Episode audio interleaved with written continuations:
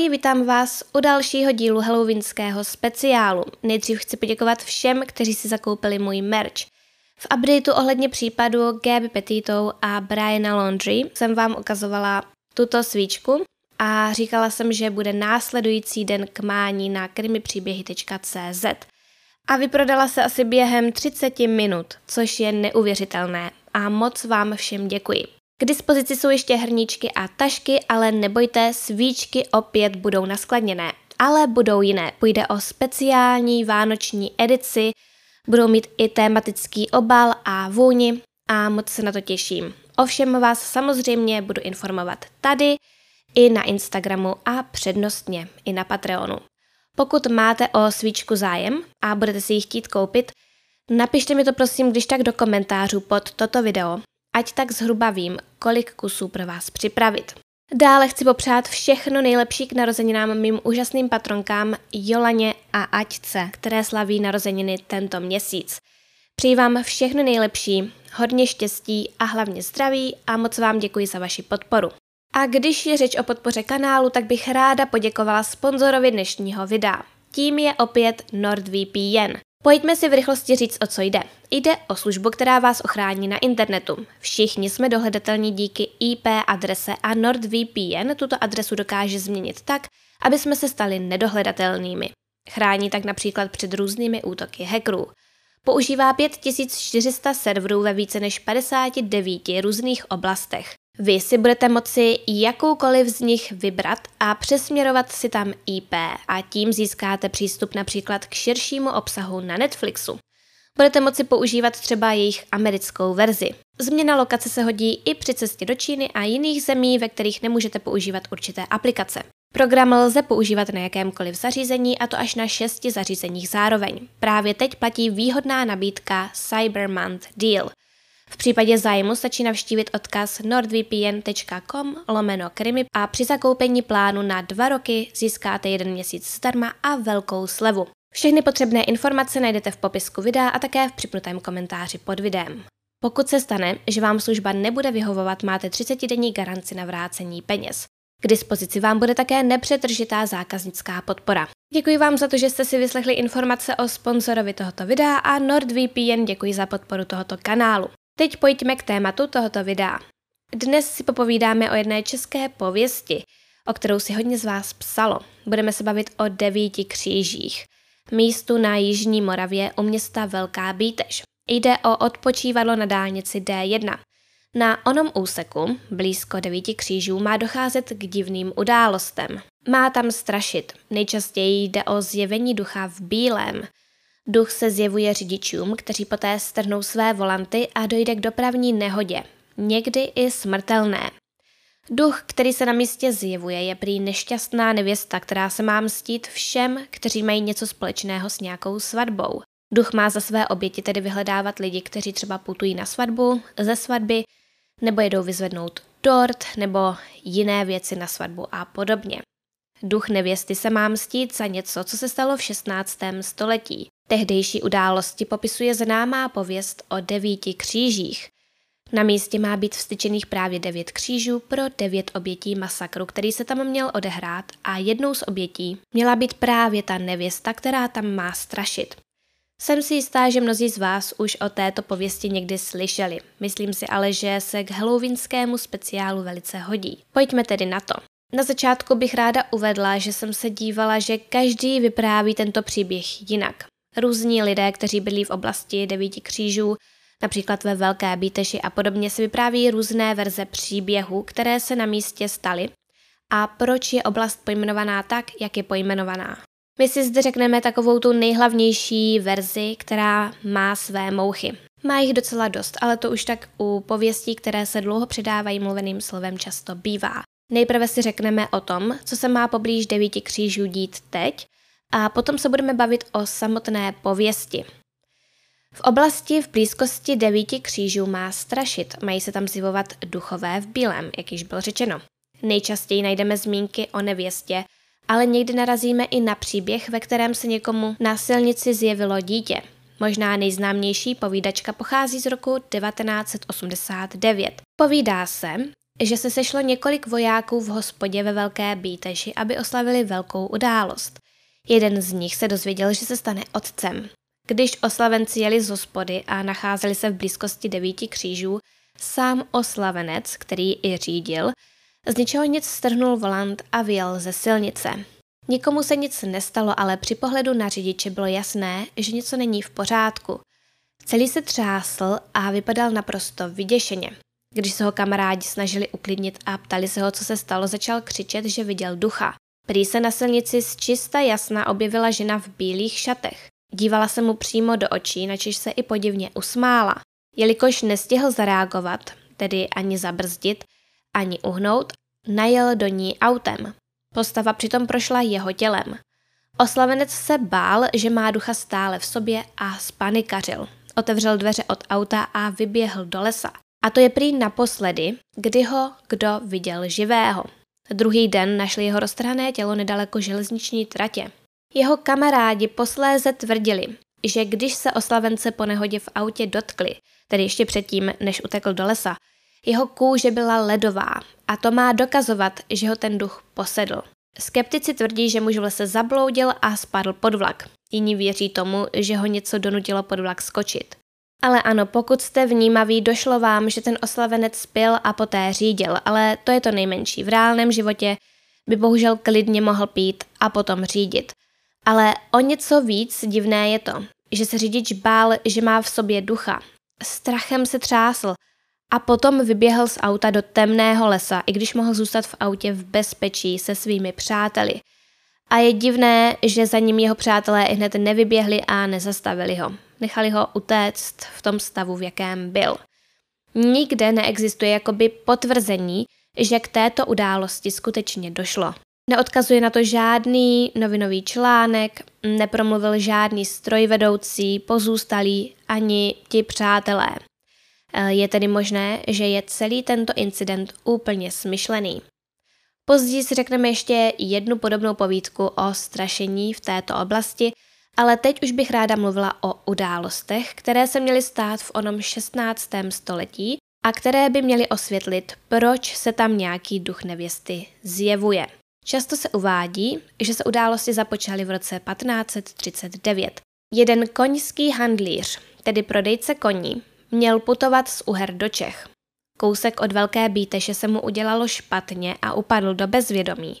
Někde se uvádí, že mu nevolno nebylo, ale že ho přepadla skupinka loupežníků, která ho okradla, postřelila a nechala jej tam v bezvědomí ležet. Bezvládné tělo tam našel místní bohatý sedlák z nedalekého hlubokého. Naložil bezvládného handlíře na svůj vůz a odvezl ho do svého domu, aby se o něj postaral a pomohl mu. Jelikož měl ale hospodářství, na které musel od rána do večera pracovat, dal péči o handlíře na starosti své dceři. Sedlákova dcera prý byla velice krásná a s handlířem si i hned padli do oka. Během těch několika dní, co se o něj starala, se do sebe ti dva bezhlavě zamilovali. Sedlákovi se to ale nelíbilo. Handlíři nejen, že většinou neměli moc peněz, ale společnost je měla za podvodníky. Sedlák po handlíři tedy požadoval, aby přinesl velké množství zlaťáků, aby si jeho dceru zasloužil. Myslel si, že to handlíře odvrátí od myšlenek na návrat. Je však nutné dodat, že v některých verzích nešlo o chudého handlíře, ale o bohatého kupce. V pověsti zaznamenané v roce 1801 stojí toto. Jel skrz tento les syn bohatého kupce a náhle se roznemohl. Po chvíli jel tudy vesničan z hlubokého, i slitoval se nad mladíkem a pojal jej do domu svého, když snažně pečoval o jeho zdraví. Konec citace. Pokud by ale byla verze s bohatým kupcem správná, tak potom by celá pověst nedávala příliš smysl, nebo nevím, jak by mohla dávat smysl, protože jde opravdu o to, že bylo potřeba sehnat peníze. Takže podle verze pověsti s chudým handlířem, tedy handlíř odešel vydělat peníze do Uher. Plánoval tam být jeden rok a potom se chtěl vrátit za svojí milou, sedlákovou dcerou a vzít si ji. Sedlák mu totiž slíbil, že pokud vydělá dostatek peněz, dá mu ruku své dcery. Otec ale během handlířovy nepřítomnosti donutil dceru k sňatku s bohatším nápadníkem. Domluvil své dceři bohatého a urozeného muže z Velké Bíteše. Šlo o někoho z velice dobrých poměrů. Někde se uvádí, že z toho dcera nebyla vůbec nadšená a tak handlířovi poslala dopis, ve kterém psala, ať si pro ní okamžitě přijde, jelikož ji chce její otec provdat za jiného muže. Mnohé zaráží, že ta žena věděla, kde handlíř zrovna bydlí, ale to by možná vědět mohla. Více zarážející může být spíše to, že v té době nebylo úplně snadné někomu poslat dopis. Existuje i jiná verze událostí, ve které se handlíř o zásnubách jeho milé nedozvěděl z dopisu, ale jinak. Podle této jiné verze handlíř rozprodal všechen svůj majetek a s měšcem plným peněz se vrátil zpět pro svou vyvolenou, když v tom se v jedné z hospůdek poblíž hlubokého dozvěděl, že se dcera sedláka bude vdávat. Nedodržela slib, který si ti dva spolu dali a nepočkala na něj. Podle mnohých tato verze dává mnohem větší smysl. No tak či tak, handlíř se vrátil a zjistil, že se žena jeho snů bude vdávat za jiného muže a on nemohl jen sedět a čekat, až se tak stane. Musel vymyslet nějaký plán, jak svatbu překazit. Za peníze, které nastřádal a které hodlal zaplatit sedlákovi za nevěstu, si najal pomocníka, údajně místního myslivce, který mu měl v jeho plánu pomoci. Pořídili si čtyři arkebuzy, což jsou dlouhé palné zbraně a šest pistolí, aby nemuseli znova nabíjet a nestráceli tak čas. Nakonec se rozhodli, že připadnou svatební průvod a nevěstu unesou. To se mělo stát v roce 1540. Handlíř znal čas i místo konání svatby a hodlal si na svatební průvod počkat na cestě v místě, kde byl před rokem sám přepaden. Na místě, na kterém je dnes vstyčeno devět křížů. Handlíř a jeho kumpán vyčkávali, až tudy půjde svatební průvod, který měl vyrazit z kostela ve Velké Bíteši a měl dorazit k místu, kde se měla konat oslava a hodování. Handlíř údajně kumpánovi nakázal, že po nevěstě střílet nesmí. Ta měla zůstat bez úhony. Když ale svatebčané procházeli okolo, vše se pokazilo. Handlířův spolupachatel se úplně pomátl, popadl ho amok a při vraždění zabil i nevěstu. Když to handlíř uviděl, v návalu vzteku myslivce zastřelil. Poté poklekl k nevěstě, levou dlaní zvedl její hlavu a pravou rukou otočil pistoli ke svému srdci a zmáčkl spoušť. Celkově tam tedy podle pověsti padlo devět lidí. Ženich, nevěsta, handlíř, kumpán a pět lidí ze svatebního průvodu. No ale hned několik věcí v tomto příběhu, v této pověsti, nesedí například užití střelných zbraní. V roce 1540 sice už střelné zbraně existovaly, ale ani zdaleka to nebyly takové zbraně, jaké máme k dispozici dnes. V té době se používal doutnákový zapalovací systém, který je nespolehlivý. Doutnák se musel před každým výstřelem zapálit. To znamenalo, že na jeden jakoby náboj byl potřeba jeden doutnák. Poté se zbraň musela znovu nabít. Navíc, kdyby pršelo, doutnák by mohl zhasnout. Takže to, že dva pachatelé tehdy zabili sedm lidí, je velmi nepravděpodobné. Nejspíš by ani neměli dostatek materiálu na zabití nevěsty, poté myslivce a nakonec i handlíře. Svatebčani by doopravdy jakoby museli stát v řadě a v podstatě čekat, až je zastřelí. A museli by čekat dlouho. Je ale možné, že pachatelé nemuseli zabít všechny ty svatebčany střelnou zbraní, ale například noži nebo meči. Pak by se ale celý zástup svatebního průvodu asi jen tak nezalekl dvou pachatelů. V další verzi pověsti se mluví o tom, že se handlíř měl spřáhnout nejen s jedním kumpánem, ale s celou bandou lupičů, což by vzhledem k těm střelným zbraním dávalo větší smysl. No a jak jsem říkala, ohledně toho, co se stalo, je opravdu spousta spousta různých příběhů a každý si to vypráví trochu jinak. Řekla bych tedy, že nikdo nemůže přesně vědět, co se tam stalo. Něco se tam nejspíše skutečně odehrálo, ale za tu dobu se pravda nejspíš tak překroutila, že to vše mohlo být úplně, ale úplně jinak. Podle vyprávění se rok po tragédii začal v okolí krvavé události zjevovat přízrak mrtvé nevěsty všem lidem, kteří měli něco dočinění s nějakou svatbou. Proto tam údajně mniši z benediktinského kláštera v Rajhradě v roce 1541 vstyčili devět vysvěcených křížů. Pro každého mrtvého tedy připadal jeden. Prostřední, tedy ten nejvyšší kříž, údajně postavili na hrob zesnulé dívky. Její bohatý ženich i handlíř jsou pohřbeni po stranách vedle ní. a kříž na levé straně údajně vždy zhníje jako první kvůli tomu, že pod ním měl být pohřbený právě handlíř. V říjnu 2012 zkoumali půdu u křížů odborníci. Učinili tak na objednávku České televize. Archeologové tehdy pročesali okolí georadarem. Našli pozůstatky předchozích křížů, ale lidské ostatky ne. Archeolog David Merta uvedl. Legenda si tedy nadále uchovává své tajemství. Takřka exaktní věda v tomto případě nepomohla, pokud bylo opravdu co zkoumat. Konec citace. Starosta obce Lesní Hluboké Vladimír Ryšánek přesto o reálném pozadí pověsti nepochybuje. Vzpomínal, že v druhé polovině 60. let pokládali dělníci do země u křížů elektrický kabel. Uvedl, tehdy byly opravdu nalezeny lidské ostatky. Po dobu stavebních prací je měl v opatrování můj děda. Uchoval je ve sklepě. Přivolal i brněnské archeology, kteří měli snad celou událost zdokumentovat. Když byla elektřina hotová, vrátil můj bratr Antonín ostatky zase zpět pod prostřední kříž. Konec citace. Starosta dodal i toto.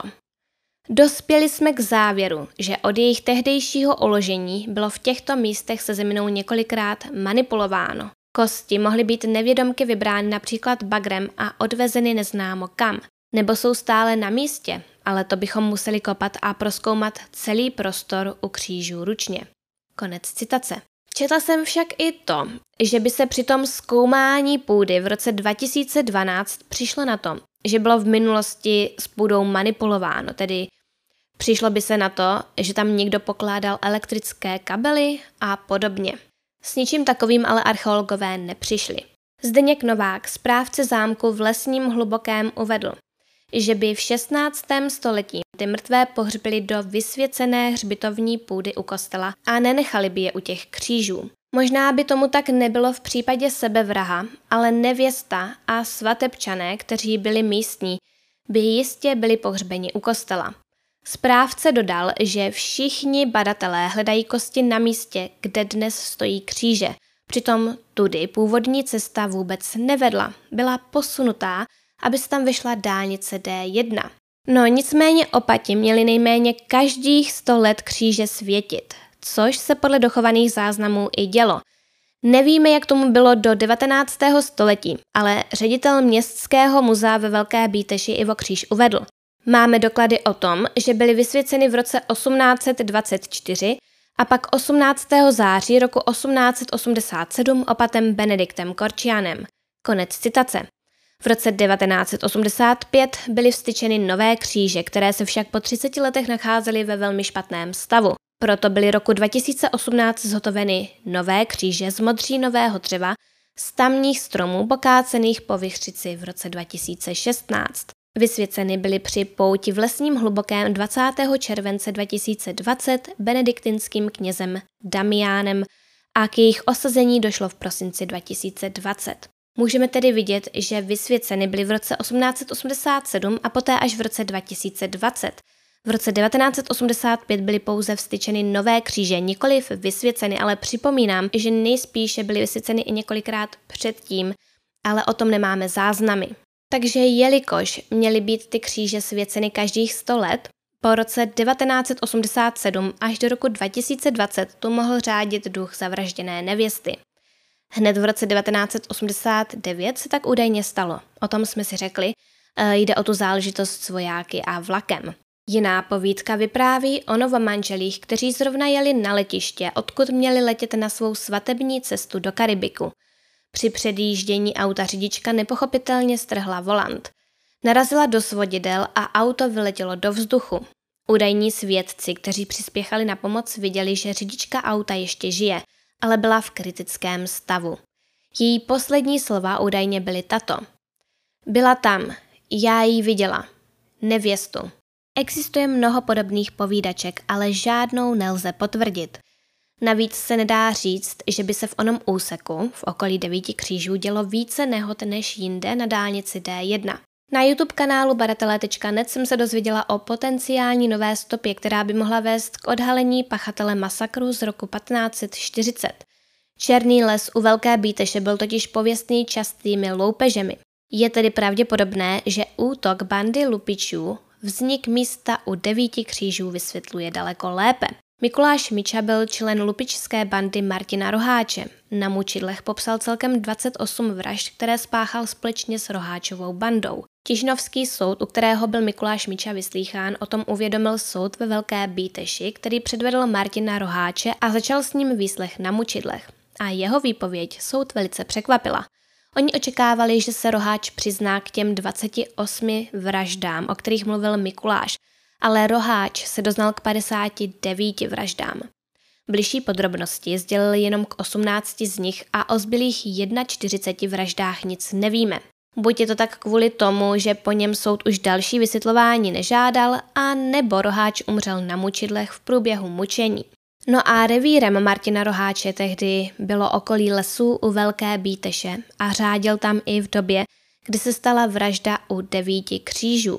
Mikuláš Miča se do bandy připojil v podstatě až na konci jejího řádění a to potvrzuje i výpověď Martina Roháče, který při popisování prvních 18 vražd Mikulášovo jméno ani jednou nezmínil. Pokud tedy skutečně šlo o celkem 59 zavražděných obětí, kdy 18 z nich popsal Martin Roháč a 28 vražd popsal Mikuláš Miča, zbývá nám 13 vražd, 13 obětí, o kterých nic nevíme. Proto je možné, že si handlíř za spolupachatele vybral právě známého Lotra Roháče nebo i více členů jeho zločinecké bandy. Devět obětí z řad svatebního průvodu může spadat mezi těch třináct vražd, o kterých Roháč a Míča nechtěli nic říct, nebo to nestihli. Pokud můj kanál sledujete už nějakou delší dobu, tak jistě víte, že jsem zpracovala celé video o Martinovi Roháčovi a jeho bandě – jelikož on bývá popisovaný jako nejhorší zločinec a někdy i nejhorší sériový vrah české historie. Tímto tento příběh ukončíme. Budu ráda, pokud mi dáte vědět, jestli se vám někdy v okolí toho místa přihodilo něco zajímavého. Mně ne a musím říct, že tudy jezdíme docela často. Pokud se vám toto video líbilo, dejte mu prosím like Odebírejte můj kanál a zapněte si upozornění na nová videa kliknutím na ikonku zvonku hned vedle tlačítka odebírat. Podobná videa vydávám pravidelně. Pokud se chcete dozvědět více informací o mé tvorbě, například pokud chcete s předstihem znát témata dalších krimi příběhů, můžete mě sledovat na Instagramu, profil nese název krimi.příběhy. Na závěr bych tak jako vždy chtěla poděkovat všem, kteří mi zakoupili kafíčko na stránce Buy Me Coffee, a děkuji i mým patronům, jejíž jména právě teď běží na obrazovce.